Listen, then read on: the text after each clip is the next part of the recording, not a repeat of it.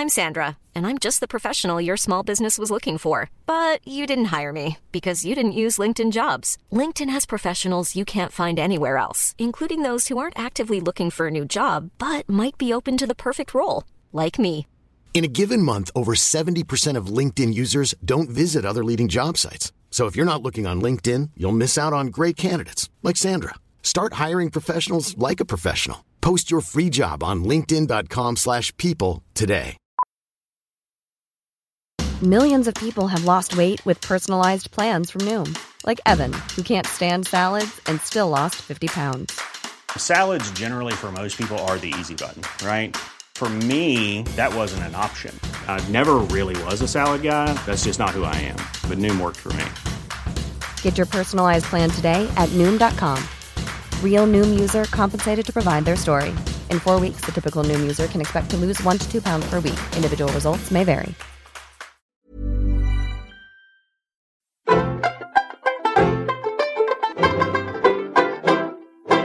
Hi, I'm Anna, And I'm Caroline. and this is Seriously, the pop culture podcast from the New Statesman. A very warm welcome to our Gilmore Girls special episode, Woohoo! in which we're going to discuss the utopia of Stars Hollow. Then we'll be joined by Pinya Sarakowski to talk about the romantic relationships of Rory and Lorelai. And then Barbara Speed joins us to talk about work and careers in the show. And finally, we're joined by Laura Snapes to discuss class, family, and belonging in the show. Hello! Hello. Welcome to this special Gilmore Girls episode of Seriously. We're so excited to finally be sharing this with you. It's been a long time in the works, I have to say.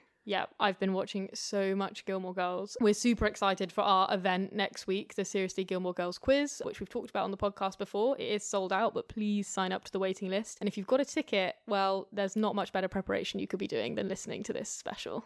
If you do want to still get on that waiting list, by the way, head to seriouslypod.com and click on events and stick your name down. So, for anyone who doesn't know, Gilmore Girls is a long running series that was on the WB network created by Amy Sherman Palladino, and it's about a mother daughter relationship between Lorelai and Rory Gilmore and all their friends, family, etc. If you haven't watched Gilmore Girls, you kind of need to watch some before you listen to this podcast because I think you might just be lost. Yeah, it was first on in 2000, it ran 2000 to 2007, but it's now all on Netflix, so you can go indulge. Yeah, this is a spoiler heavy podcast for the main seven series of Gilmore Girls, but we are not going to talk about the revival episodes that are coming soon on Netflix.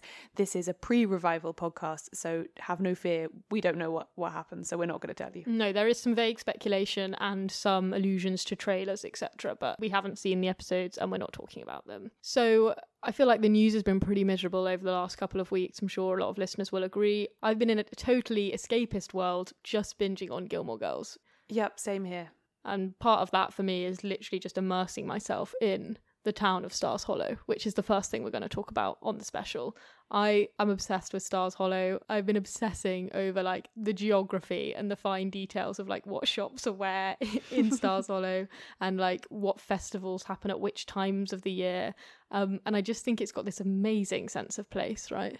Absolutely incredible. I don't think I've ever known anything like it in a TV show before, both because it's so present all the time. Like you say, if you've watched enough Gilmore Girls, you can basically like draw a map of the center of Stars Hollow. But also because of the like the sense of community that goes with that as well. You know, so many scenes take place in the town meetings or at one of their crazy seasonal festivals, of which there are so so many.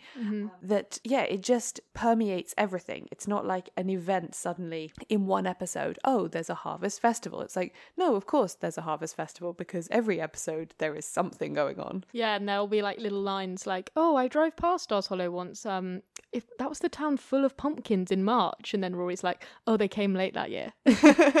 so you know how like much preparation goes into everything, and it's sort of like a lot of the B plots in especially the first three series will all revolve around like Taylor's struggle to set up a soda shop or whatever it is that week. And for me, that means that I think that just it becomes such a textured world, and you mm. feel so like you can second guess the motives of like pretty much everyone who lives there. You get to know the characters so well. And I think that's part of what makes it feel so escapist because you're just like, okay, back in Stars Hollow in the same way that you can with Hogwarts or Yeah. somewhere like that. It also is a really, really good device by the writer to make it an ensemble drama. Mm-hmm. Because otherwise, as the title would suggest, I think you would end up focusing in on the Gilmore girls. It would be a story mostly about Lorelai and Rory and Emily and Richard. And Luke might be a supporting character. But because of the way Stars Hollow is constructed and because of the importance of its various events to all of the main plot lines, you know, people like Kirk and Miss Patty and Taylor and Babette are like secondary characters. Mm-hmm. And I think it's where it contrasts with something like Friends, where when there's like another character that has to come in for some reason, they're like really shoehorned into the plot and it's like quite weird. Whereas I like that Babette could perhaps feature in an episode where she's just shouting across from her house and it never feels like it has to be a fully fledged plot line. It's just part of the everyday world that you're living in. I always think that with Friends, the weirdness of them having guest stars became so weird because the show started to acknowledge it. Mm-hmm. So, like later on, you know, when Brad Pitt Yeah, guest stars. like, Brad Pitt!" Yeah, and he he comes to a Thanksgiving dinner, right? Mm. And the whole premise of the episode is that like, oh, this like random guy we don't know has come to Thanksgiving. Um, let's like grill him and ask him loads of questions like we've never met him before, exactly like you would with like a new colleague or mm-hmm. something. So it just becomes a bit meta and a mm. bit focused and a bit like us versus them, whereas that never happens with Stars Hollow. One of my friends jokes with me that she thinks the four final words of the whole series are just going to be like Lorelai woke up or something like it was a dream. and I think there's something in that. This is a utopian world, right? It's a completely hyperreal, saturated, colorful, perfect vision of a small town in which there's never really any problems. They even like take the piss out of that in like the episode, for example, where Paris comes because she wants to investigate the quote seedy hmm. underbelly of of small town life. And the only thing she has to go on is the fact that Rory has suggested that they put some of the videos in the video store on a slightly higher shelf if they've got like provocative covers. And they put them all behind a curtain, and it becomes like a thing on censorship in small town America. And you know, Taylor tries to install a traffic light, or does install a traffic light, even though there's no traffic at all. And I think it's such a vision of perfection that it becomes just so comforting and fun to be in. And I suppose your friend's theory maybe does get some support from the fact that it's where Lorelai fled after life had completely gone off the rails. You know, she left her parents' fancy house and their whole world, and she ended up in the place that could not have been more perfect for her circumstance. You know, it goes back to that whole thing about, you know, it takes a village to raise a child, and she found her village and they helped her do it and they became part of the place. So yeah, you could you could argue that maybe it's all too perfect. But I think as well, the fact that there are all these like tiny arguments over like, I don't know, the Poe Society or Love the Poe Society. yeah, it's a great episode. Or like the the sort of small town rivalry between I can't remember whether it's Litchfield or West Hartford or someone who refuses to ho- host the Wood Woodbury. Woodbury. Yeah, Yeah, yeah. Woodbury. Hank Hank over at Woodbury is Taylor's rival. Love who- Hank. Love Hank, who refuse to hold the Festival of Living Pictures, so they have to hold it in Stars Hollow, and they get really into it, obviously. And I think those sort of little arguments sort of stop it from becoming sickening ever. It just becomes like this weird, frustrating but wonderful place. And there's a great line: uh, Lorelai and Luke are sort of in the diner looking out over the the Winter Festival procession that they do, like through the town centre. And you know, Lorelai's persuading Luke to turn his lights off so that he'll watch it with her. She's like, I just can't imagine living anywhere else. Can you? And I think especially Lorelai and Luke are these figures who have really found their people. Luke grew up there, so it's he's never left his people, and he's never ever going to leave Stars Hollow.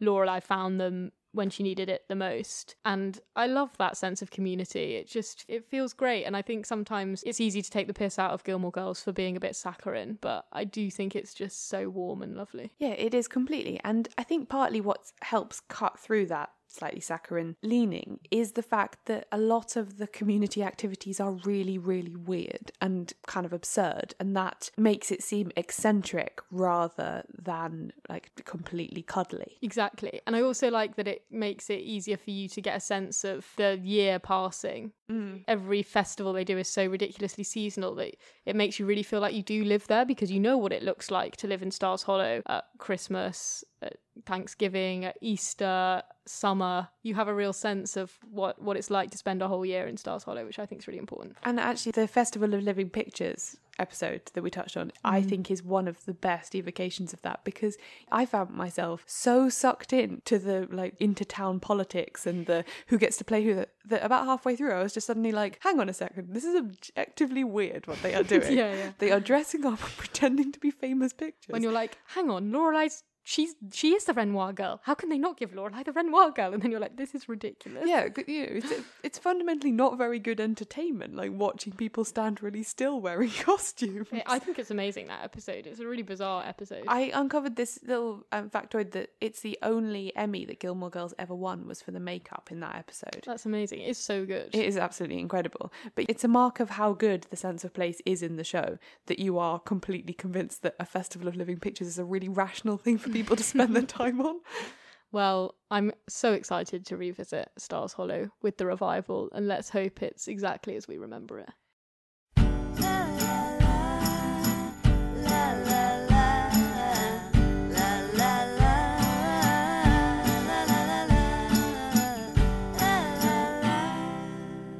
So now we're joined by Pinya, who's the New Statesman subscriptions assistant, to chat about romance in Gilmore Girls.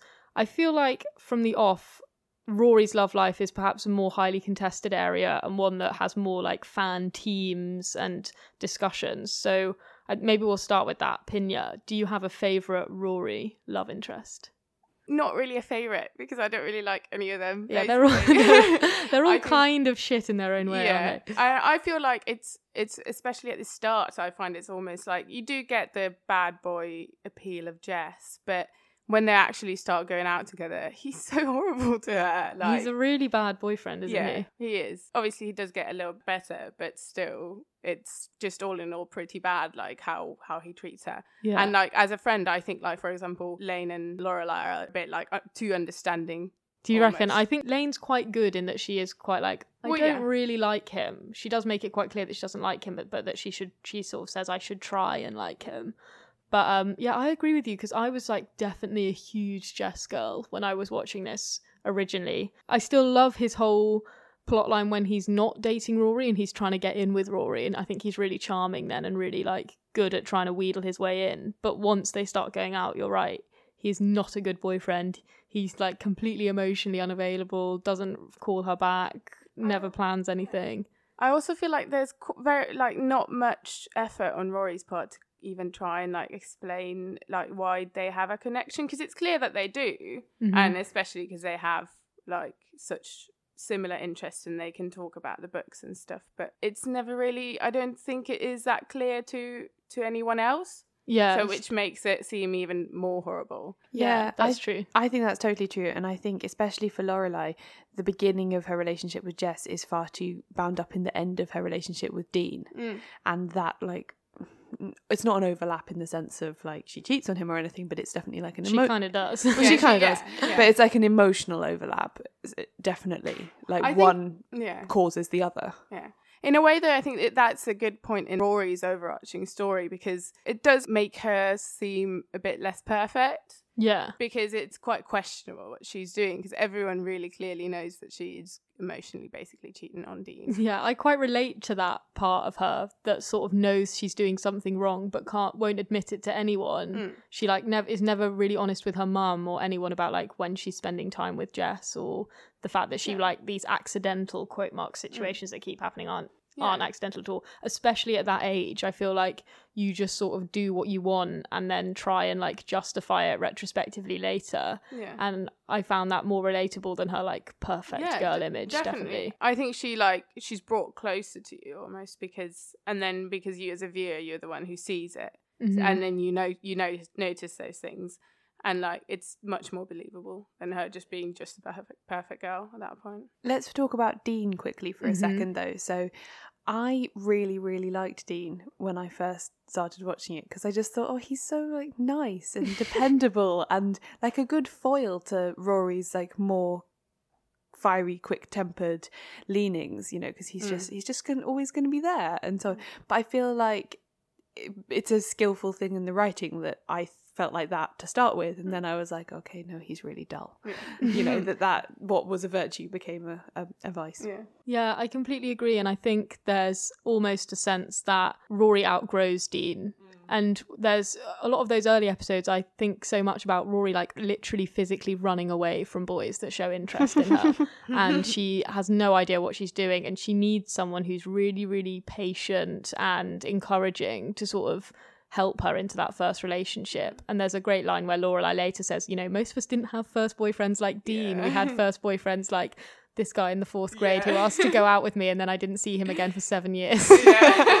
um, you know, like I love that idea that he's really sort of encouraged her. And then as she gets older and she gets a bit more confident and she's so quick and really wants someone who, who can kind of challenge her a bit. Mm. And it seems like Dean isn't really doing that for her. There's so many mm. episodes where she's like, please just give this book another try. And he's a bit like, oh, okay, but don't you want to come and watch my, you know, hockey game? And she's a bit like, not really. And their interests diverge and they just become quite different kinds of people. Yeah. I also feel like later on we get to see Dean hardening into quite an unpleasant person mm. at times. So like the way he treats Lindsay, and I'm thinking particularly of the one of the episodes that is right at the epicenter of like the cheating thing, when. Lindsay is like so obsessed with trying to make good roast beef, and you see her like in different shops, like asking people, like, "But it went wrong. Tell me again how to do it." and then you see at the end, like her dishing up this big roast in front of Dean and like he cuts into it and it's perfect and she's so excited and he just sits and she's like kissing him and hugging him be like look I did it and uh, and he's just sitting there like oh beef made by Lindsay it's like you dick like even if you, even if you aren't in love with her anymore just be excited that she did a good thing she was trying to do I feel like in that moment, Dean is treating Lindsay in the same way that Rory treated Dean. Yeah. except Yeah, he's older yeah, and yeah. probably and married and should yeah, probably should know probably- better. Yeah, yes absolutely So, um, what do you guys think about Logan Pinya? I don't really like him to be honest. I'm not a Logan fan either, and I feel quite conflicted about why because I think a lot of other Gilmore Girls watchers, I don't know if you agree with this, Caroline, would be like, well, actually, Logan is a pretty good boyfriend to Rory, and he is like they're pretty, their personalities match in quite key ways. that's kind of where I am in the sense that, yeah, I agree. I think they are quite a good match for each other. And that with a few exceptional incidents aside, he is pretty nice to her. But I don't find him attractive. Like, I. yeah, I don't find you him know what I mean? Yeah, So that's- I don't see the like. Yeah, I Don't find it appeal. hard to be invested Mm. in him because, unlike both Rory and Jess, in spite of myself at times, I'm like, yeah, I could totally see why someone would, you know, do what she did for Mm. you, but I can't see that with Logan. And I feel like a lot of his initial appeal rests on his wealth and his charm, like those Life and Death Brigade episodes and all the times that he can like make a big scene in Rory's classrooms and stuff like that. A lot of that, I don't know, depends on the idea that he's been able to like hire someone to like run around in a stupid police costume or persuade one of his friends to do something embarrassing. And I I don't know, for me I can see why Rory likes that because I think as we talk a little bit later on in the podcast, we know that Rory actually probably does quite like status and wealth and things like that, even if she kind of wishes she didn't. She's not quite the same as Lorelai in that way. It makes me uncomfortable that that's part of his appeal, especially in those early episodes, that his like eliteness is part of his appeal. he also has that appeal for someone with a character like Rory's, where she's quite shy but also quite confident at times. That she she sort of flips between the two, where the shy part of her would be like, "Oh God, this is so embarrassing. Why is he making such a fuss?" And the other part of her would be like, "Wow, look at me with a boyfriend who's like going to all this effort to create all these stunts for me." Mm-hmm. And the fact that he'll like make her jump off a thing, that's really, I guess, what Rory's looking for in a relationship and why she moved on from Dean. She wanted a guy who could like maybe pull her into more exciting situations because she does want that, but sometimes she just finds it difficult to like make the first step, I think. But do you think that in part, obviously, like it's a it's a smaller divergence, but uh, Tristan as well was was kind of like that that's a really good point. a distraction in in terms of because she was. I mean, the Dean storyline was still going on, and then he's completely, and he, I mean, he's just dick basically. But then, but then he also he also like brings another another kind of level. Yeah, I think the- there are definitely parallels between Tris- Tristan and Logan. Yeah. Though I think Tristan is less charismatic than Logan mm. and ca pulls stuff off a lot less well, despite the fact that he's like handsome and blonde and rich. You can see why she's like, but he's also just a loser. Mm. And he's a lot less sure of himself. He's a lot more insecure than Logan. Mm. Logan seems to know himself quite well. I do really respect the writers of those early series for not doing with Tristan and Rory what would be the really easy plot line, which is the like when she first arrives at the school, he deliberately calls her by the wrong name and is mean to her, and then they come to love each other. Like Yeah. the kind of pigtails in the schoolyard uh, to final kiss at the end credits. They don't do that. They make it more complicated than that. Yeah. And I think that's one of the show's real uh, strengths is that at times it will go for what you expect, but at other times it resists it. Okay, I think we should do a quick vote. If Rory had to end up with one of her exes, I know that the um, perhaps a more interesting plotline would be that she had a completely new boyfriend altogether. But if she had to end up with one of the exes, who would you go for, Caroline? I think Logan. Pinya? I don't know. I know I said that I hated Jess at the start of the podcast, but maybe even Jess. Yeah, I think I'm Jess too. Yeah. Especially because I love that episode where he comes back and he's written a book and he seems a lot more mature. Mm, and he sort of calls Rory out on her shitty behavior in that episode. And I think hopefully he has grown into like quite a respectable adult. I don't know. To me, there's something there, and I just Yeah. hate Logan. In a way, like I unwittingly parallel Luke and Jess Definitely. and really like Luke. So Same.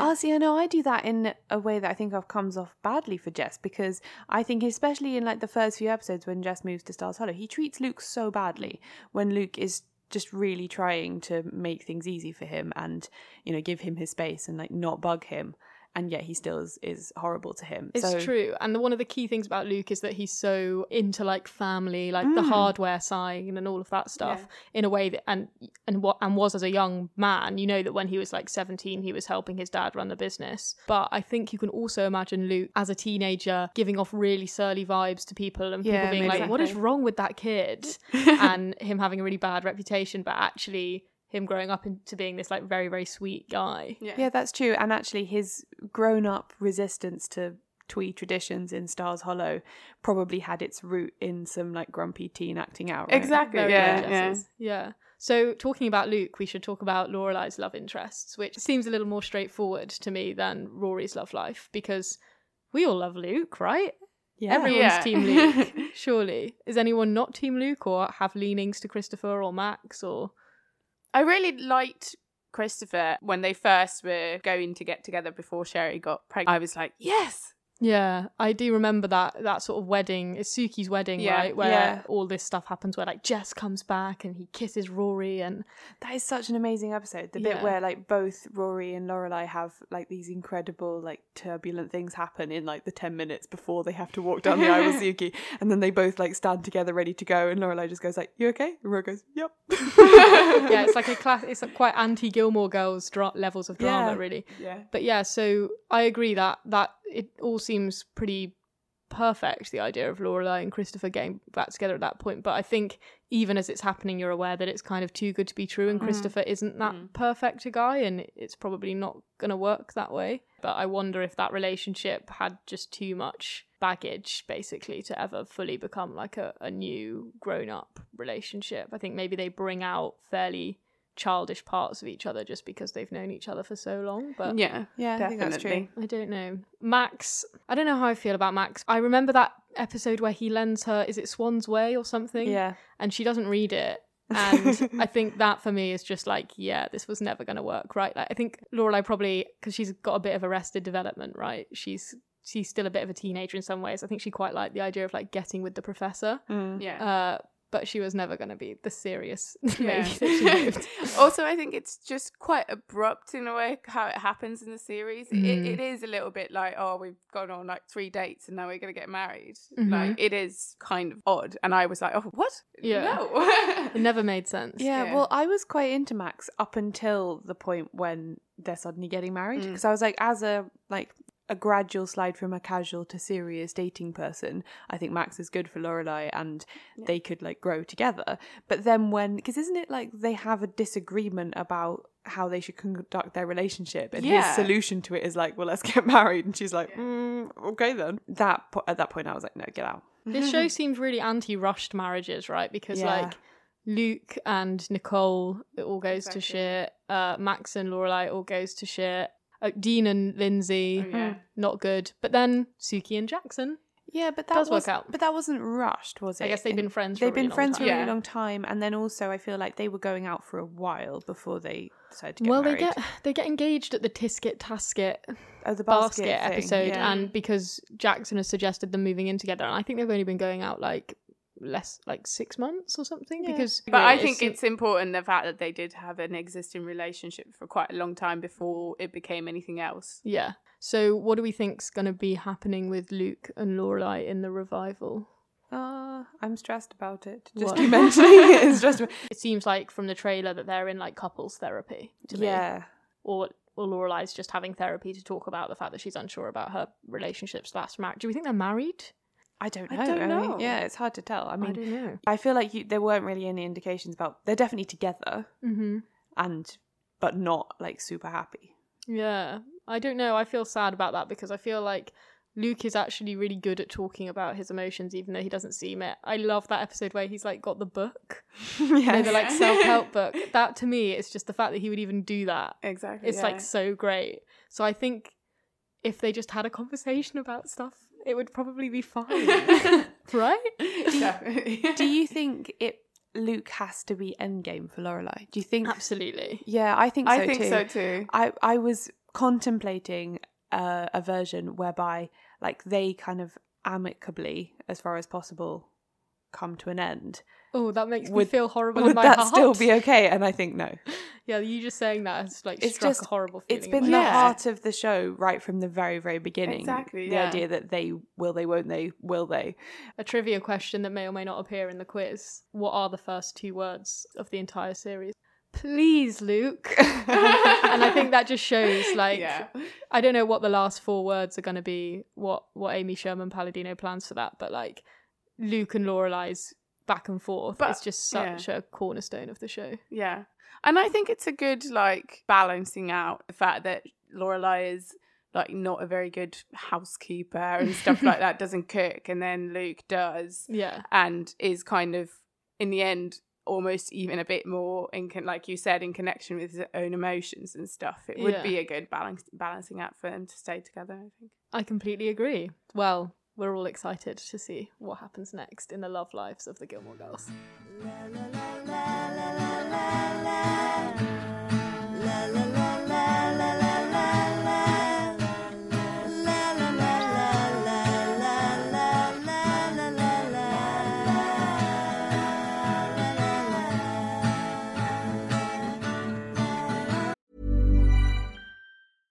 Hey, I'm Ryan Reynolds. Recently, I asked Mint Mobile's legal team if big wireless companies are allowed to raise prices due to inflation. They said yes. And then when I asked if raising prices technically violates those onerous two year contracts, they said, What the f are you talking about, you insane Hollywood ass?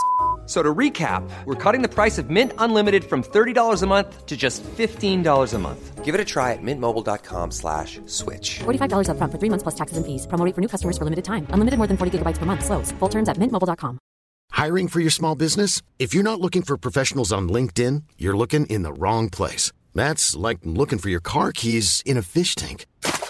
LinkedIn helps you hire professionals you can't find anywhere else, even those who aren't actively searching for a new job but might be open to the perfect role. In a given month, over 70% of LinkedIn users don't even visit other leading job sites. So start looking in the right place. With LinkedIn, you can hire professionals like a professional. Post your free job on linkedin.com/people slash people today.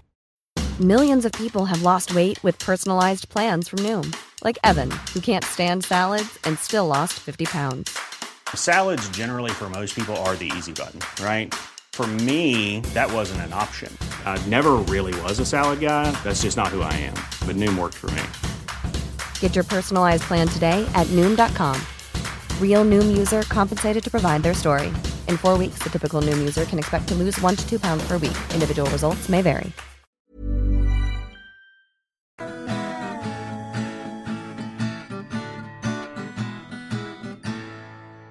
So now we're joined by Barbara Speed. It's very nice to have you back on Seriously, Barbara. So you're a big Gilmore Girls fan. Presumably, you've been watching all the trailers and stuff in the build up. What sort of struck you about the coverage leading up to the revival? Yeah, so I think we've obviously all read those kind of. I mean, you did one yourself, Anna, kind of picking apart every single frame in the trailer because there's so much in there. And obviously, even the inclusion of certain characters means a lot, which includes the fact that Rory's three main boyfriends are all set to appear in All the revival. exes. All the exes, everyone's dream. But I think what's funny about this is that this obviously led to huge speculation about which of them she would end up with and how her love life would kind of end up, given that we're expecting this is the end of the Gilmore Girls story. Mm-hmm. But the show's creator, Amy Sherman Palladino, spoke out in an interview recently, which I thought was really interesting, saying, You will miss the fact that she's unemployed, which I really like because I think it's really easy to.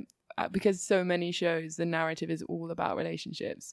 It's easy to forget that actually in this show it kind of isn't. Mm. Like what's really striking to me is that there'll often be an episode where one of I mean whether it's Lane or Lorelai or Rory are fighting with a boyfriend or have broken up and they kind of just don't talk about it for like three episodes. Because obviously you do have to get on with your life. It's not that Lorelai doesn't go into the inn, she just kind of carries on. And in the same way I think that that but however if they lost their job it would be Massive. yeah, it would destroy their confidence. And Yeah. Rory gets the most upset by people telling her she's not good at a job, not by guys. Yeah, and that's basically what her. that big fallout is about at, towards the end of the show, where she basically Logan's dad is like, "You're not cut out to be a journalist, right?" And it causes all these sort of fights between her and her mum. And I, in my mind, a lot of the time, I remember that as sort of like the Logan-related fight, which is obviously completely wrong. It's not really anything to do with Logan or Logan's family. It's actually to do with the idea that she might not be good enough at her job, and a senior newspaper man has told her that she's not good enough at, at what she wants to do.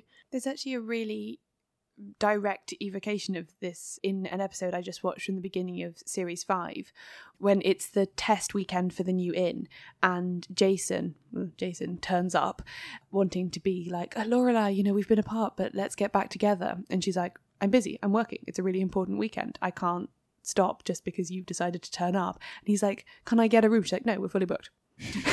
and then she makes him like sit and she's like, You can just sit in the lounge and, you know, if I have time, I'll talk to you. And he sits there for hours and hours and hours while you see her going about her job and doing it brilliantly and everything being a great big success. And you, for me, that was like a really explicit demonstration of the fact that work is more important. That's ultimately what her long term life plan is about. There's another moment like that, I think, where Lorelai has an option of becoming a kind of consultant for inns around the world in a very vague plot point.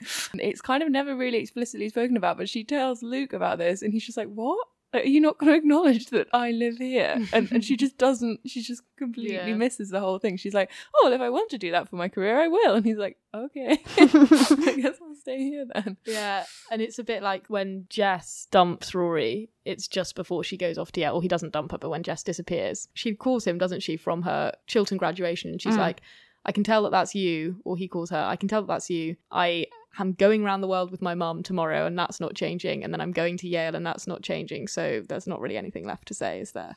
So uh, yeah, I completely agree that they definitely do try and like create these characters that are like definitely concerned about like who they're going to end up with and definitely sometimes get lonely, but their main goals in life are career focused. And also, if you think of the bits of the series that are maybe personally upsetting to you, they're always maybe when mothers and daughters fall out. Or I remember the this the episodes where Rory's been told she'll never make it in journalism as being the most chilling viewing of my life. I was like, I just completely understand. Like, how could you like carry on after that?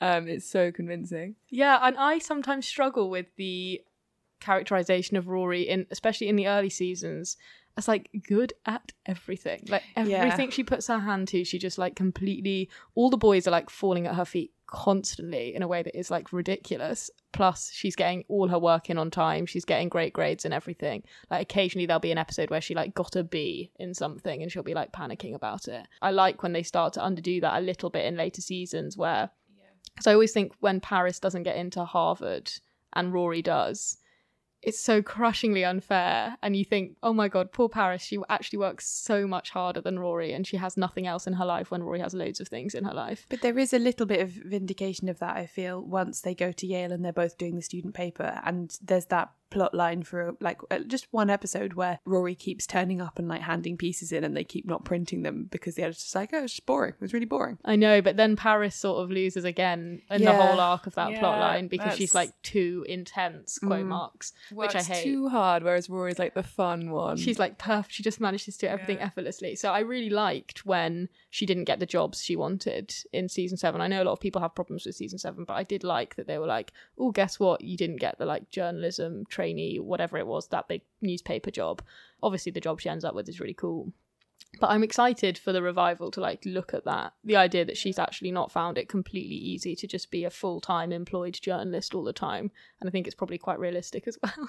Yeah, and I think well also uh, she's obviously it's meant to be that she can't she can't fail. That's her problem. That it's like she can't deal as soon as things aren't perfect, which is probably quite a good plotline for the series as a whole because it's so contained and they're all in this town, and then as soon as something disturbs the equilibrium, like nothing can cope. Mm. And she's very much like that. That she's only she she succeeds. She's good at everything. That's what she does. And then everything goes hugely wrong whenever that start. Like she like when she just steals a boat because she's messed up one Yeah. thing, um, which is kind of a slightly overblown representation of that. Still quite a stupid plot point. Yeah, it's very bizarre. They're like, what could she do? Maybe she'll steal a boat. Yeah. But it has its genesis right at the very start, really. Because I remember in like it's one of the first two or three episodes when she first goes to Chilton, and you know, like she gets a C or something on her first bit of work, and the teacher's like, "Yeah, this is good, but you know, you've been at a very different kind of school and you've got a lot of catching up to do." But Rory's like, "No, this is unreasonable. This is awful. I've failed." And Laura, I remember Lorelai has to like talk her down and be like, "It's fine. We'll just work harder." Yeah, and it is relatable that feeling. Mm, oh, and I think especially to like the people in this podcast room who have like, like presumably followed fairly similar like paths as Rory on the way to like trying to become a journalist. I would say I am generally like not massively pro Dean, I don't think, but the way he behaves in early seasons where he just totally accepts that he is secondary to both Rory's work and also like her relationship with her mum is really cute. Yeah, he just sort of lets her carry on with Yeah. whatever she's doing. But there are a few episodes where he gets a bit like, "But you said you were studying tomorrow and we were Yeah. going to hang out tonight, Rory." Rory. Yeah, But I that's mean, true. Even Logan gets really bothered when she's not at Yale and he won't even bring it up because he's like, this is your thing. You'd be so, like, Yeah. assuming she'd be upset even hearing about school. So at least, I mean, at least they all slightly recognize that Her priorities. about her. Yeah. definitely and i think that i love that episode where jess comes back and it's like why are you hanging out with this guy and uh, what's this you're not going to school like that is completely crazy that's not you at all and so they all have this association it sometimes it, i think it can be a bit like weird and like good girl fetishy Mm. but they do have this association that work comes first Speaking of career related stuff, what do you make of the plot lines involving Richard and his job? I think the Emily stuff is interesting. Whenever he starts a new business, she's like trying to sort of support him in terms of like organizing a function. and he's just not grateful. Yeah. Like, there's that awful scene where he's getting very upset that Rory's not at Yale and he's like, what's her life going to be? Just like organizing parties. And he, she's just like, Hello. I'm right here. but I think that's a real shame that, like, I, I suppose the show is acknowledging the different kinds of work Mhm. and sort of trying to undermine that dichotomy, which I guess is interesting in terms of Rory as well. Because if you think, oh, she can only be a success if she's a success in the working world, maybe that's something this revival is trying to slightly question. Mm-hmm. Because I think Emily is a really interesting figure in that sense, and even Lorelai, who kind of has only later in her life makes a kind of success of her career. But that's because she's like raising a child you Mm, on her Yeah. own and stuff, yeah. Yeah. So is she still working in the inn in the revivals? Did they mention that in the trailer? I can't remember. I don't remember seeing either way. I feel like that she maybe maybe was walking in the inn in one shot, but I Mm. can't can't fully remember. But I sort of that's the expectation I have for Lorelai's career path. I don't know if you guys because I feel like once she had basically decided to set up the dragonfly with Sookie, she had really reached the sort of peak of her of what she wanted to do. Yeah, well, that seems to be her narrative in this revival that she's almost in a rut, or she's almost found her sort of happy ending at the end of the other series, Mhm. and it's sort of like where do you go from there? Mhm. Which I guess is quite an interesting way of taking it. I think Richard's quite interesting because Richard's sort of just to return to that sort of always seems a bit corrupt or something, and he obviously uses his kind of professional power in his personal life, like when he insures the inn for Lorelai. uh sort of to have some control almost it seems or, or like Mm. trying to give her these contacts with other people that's obviously very much how he identifies His self worth definitely work. lies in work as well. yeah which is interesting when you think about rory that maybe that's where that comes from Yeah. rather than identifying because she obviously takes turns almost identifying with each of her grandparents at different times Well, I was watching the one where they do Harvard Yale game party Oh, thing, yeah. and before the whole like Pennilyn Lott incident, they're talking about how Richard and and Rory are quite similar because that there's uh, Richard like getting like getting involved in everything but being quite stoic about anything that might have upset him, and Rory can be quite like that as well. They can quite like throw themselves, I think, into their studies and their work and like forget about any sort of like personal problems going on at the same time. And Rory can get quite caught up in status as well. She's actually not kind of the working class hero you want Mm, her to be. no, she does identify with her grandparents. She kind of doesn't mind all the ceremony around them.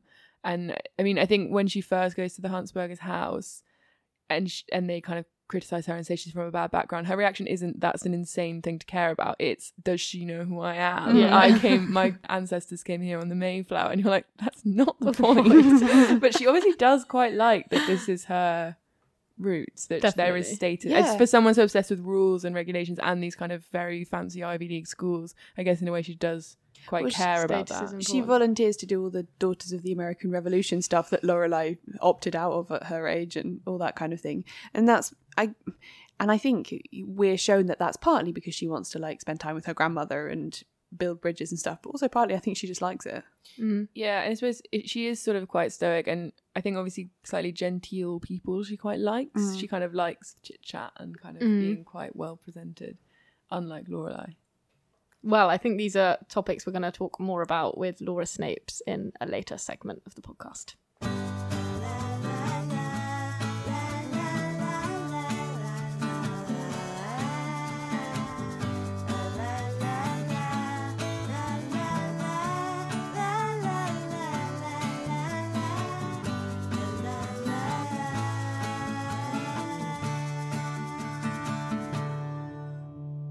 So now we're joined by culture writer Laura Snapes, who writes for The Guardian and Pitchfork and lots of places. Laura, you've been rewatching Gilmore Girls, as lots of people have been. What struck you on the rewatch? I haven't been super diligent with it. I've only made it as far about halfway through season two. There's a lot of episodes. yeah, and it's not so long since I rewatched it because I originally started watching it when it was on Nickelodeon in about 2000, and I think I got to about as far as season three, and then they stopped showing it, and you'd get like one on the Hallmark Channel, one on Channel Five, one on E4 once in a while. So it's not so long since I actually properly completed it.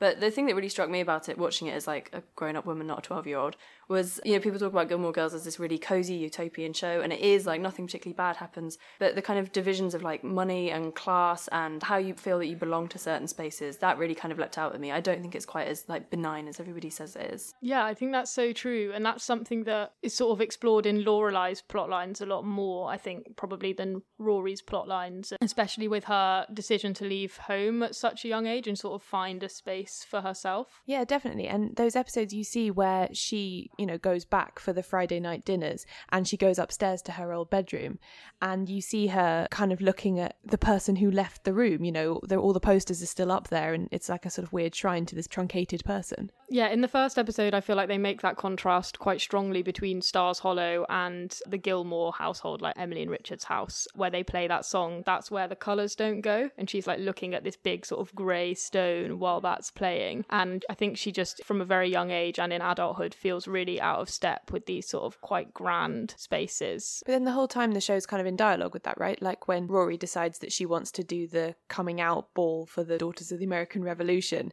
And her mother's like, well, if that's what you want. And then she spends the whole episode like on the sidelines of this thing that she rejected, pretending to be supportive because her daughter wants to take part in it. Yeah, it's really interesting watching Rory kind of shuttle between those two worlds because for Lorelai, she's going back in and she's finding it really jarring, like you were saying.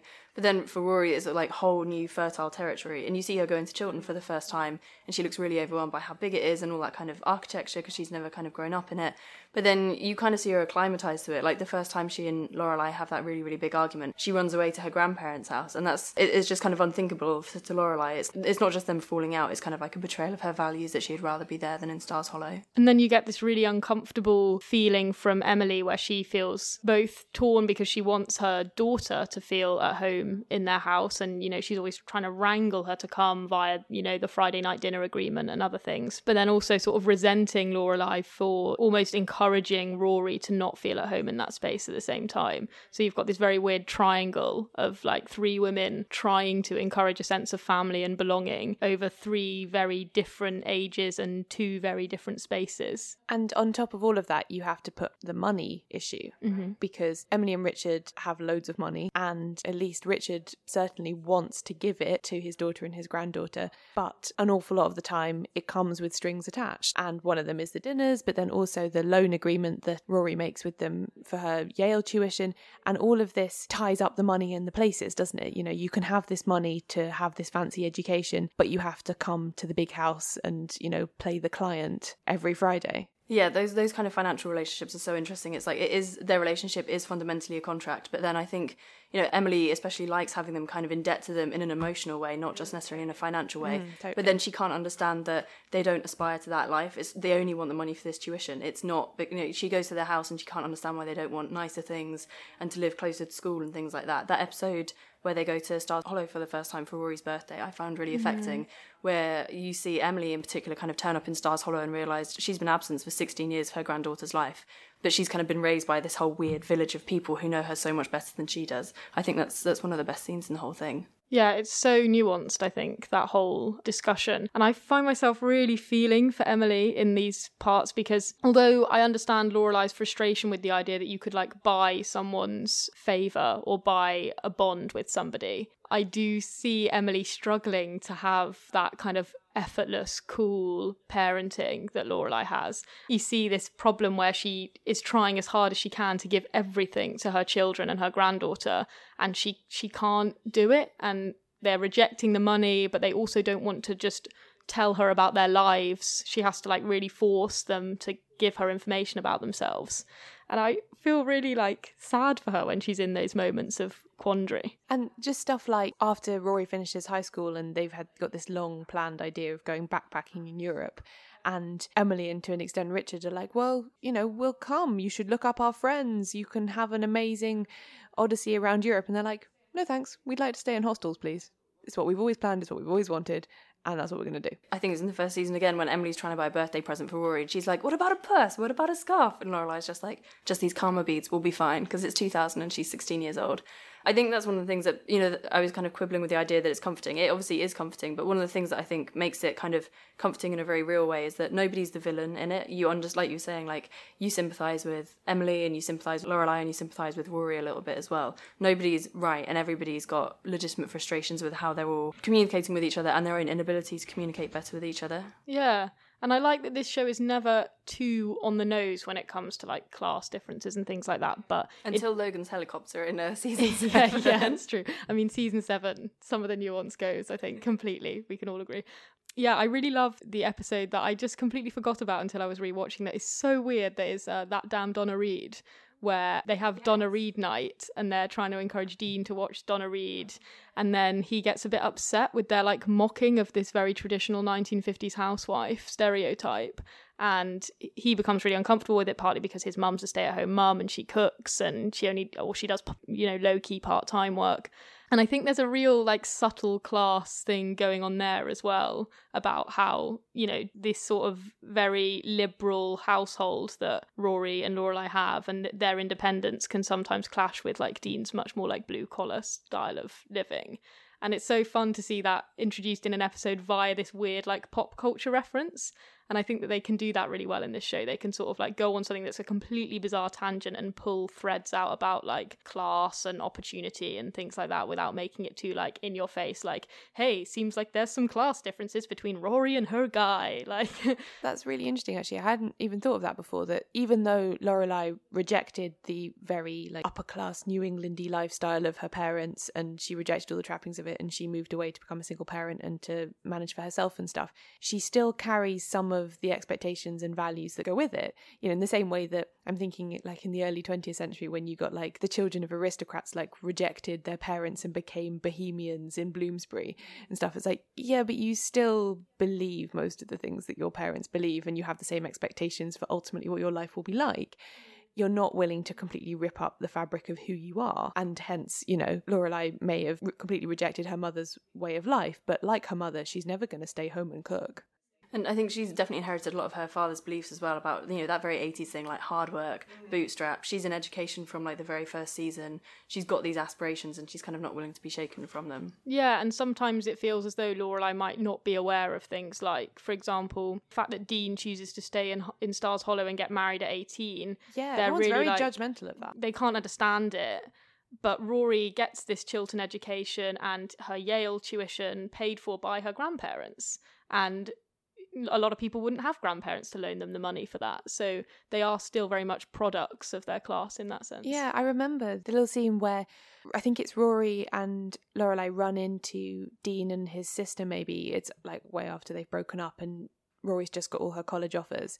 And Dean asks, "Oh, like so, I heard you got into Harvard. Well done." And uh, and Rory's like, "Oh yeah, thank you." And then Dean says, you know, I got into South Connecticut State. And he says it, obviously he's really happy, but he says it in a like, I know you're going to think it's Slightly shit, embarrassed. but I'm really happy, so I'm telling you anyway. Way, Mhm. and that's presumably because you know that's what he wants to do, but also it's within the realms of what's possible for him to do. Yeah, and he can stay at home mm. and be married. Yeah, so I think it's not something that's ever discussed that up front, but it's still, like you say, it's not like it's all comfort and rosy all the time and these issues aren't explored. They're just done from a slightly sideways perspective, which I quite like. One of my favourite things about Gilmore Girls is that it's ostensibly a show about teenagers. It was originally uh, shown on the WB network, but they just use them as a Trojan horse to talk about old people.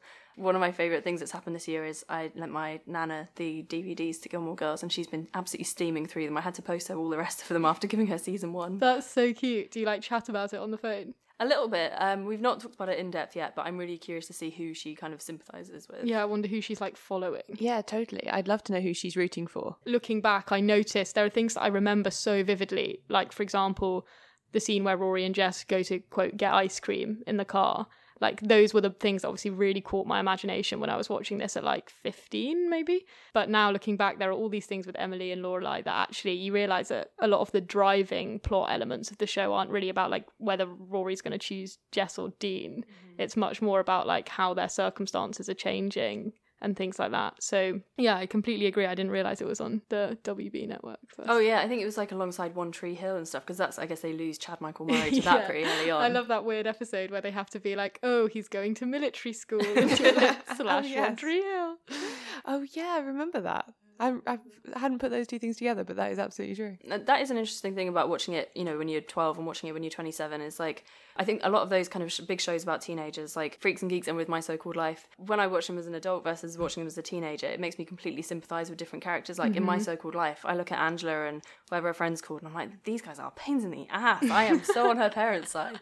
But with gilmore girls i don't really have that switching allegiance. I kind of still feel the same about it. It's not trying to manipulate you if you're a teenager or an old person. I think it's got really quite a balanced kind of portrayal of all the different age groups. Yeah, and I'm so surprised now when I watch it back, and I'm like, really, I don't think I really sympathised with Emily much when I was growing up at all, because it was just like, oh god, she's infringing on these young people's liberties.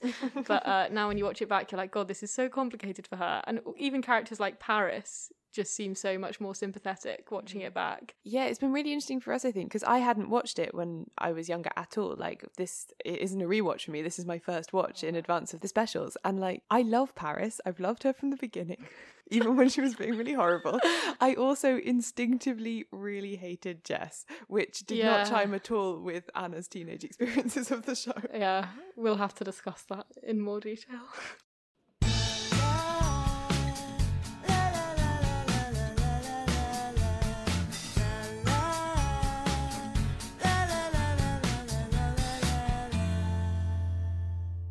So, Pinya, what are you most looking forward to in the revival episodes? Well, I'm not sure it's the most, but I would like to see a Hep Alien reunion.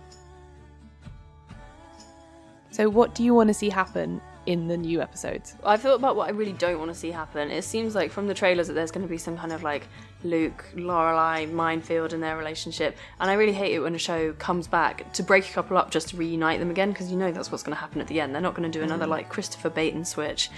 I really hope that we get like a good exploration of what's happened to Rory's career basically because we leave her on such a high note in 2007, going off to cover the Obama campaign. But it seems like, from what I can infer, things haven't gone particularly well for her, and I think that would be a really, you know, she's she entered the workplace just before the recession, and not that I hope it goes like too detailed into that, but I think that would be a really interesting thing for it to explore, kind of the crushed aspirations of a very talented young woman.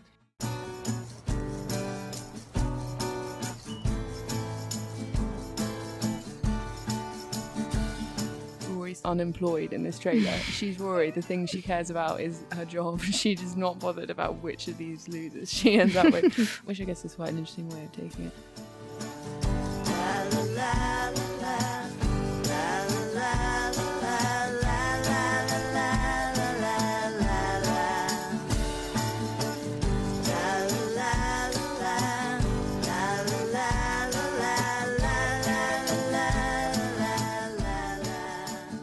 So, Anna, what do you most want to see happen in the revival episodes?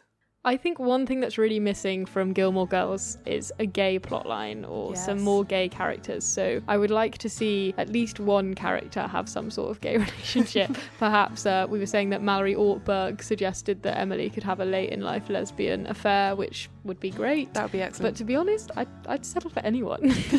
yeah, it is a big hole in the show, isn't yeah, it? definitely.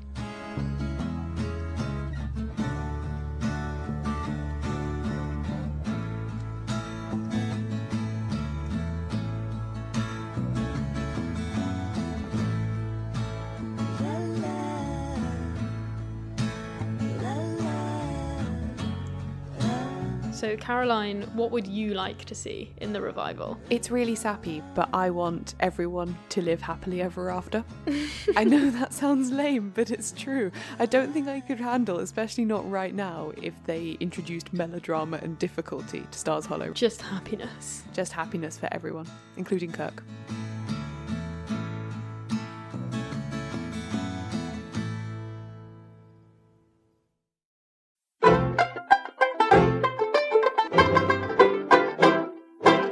Thanks for listening to this episode of Seriously, the pop culture podcast from the New Statesman. If you enjoyed the show, why not subscribe to make sure you never miss another episode?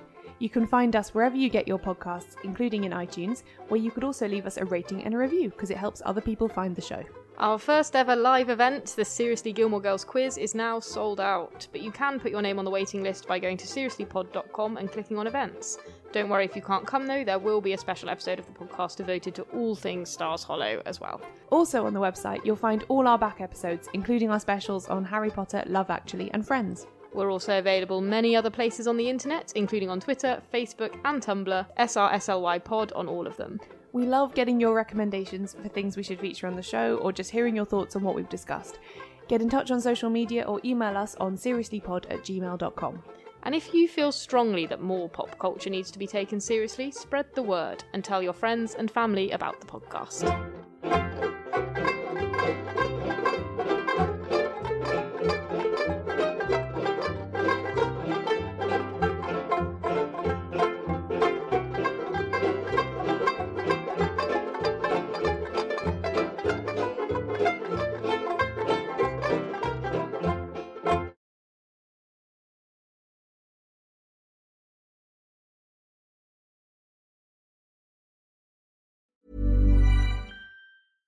Hey y'all, Darius Rucker here. You know, a lot of people ask me, what inspires your music? And one of the big things is a strong sense of place. That's why I love my home state of South Carolina and want to share the awesome things it has to offer. From the beautiful mountains down to the sunny coast, it's got it all. Not to mention two of my personal favorites great golf and amazing food. Come see why I love this place. Visit discoversouthcarolina.com.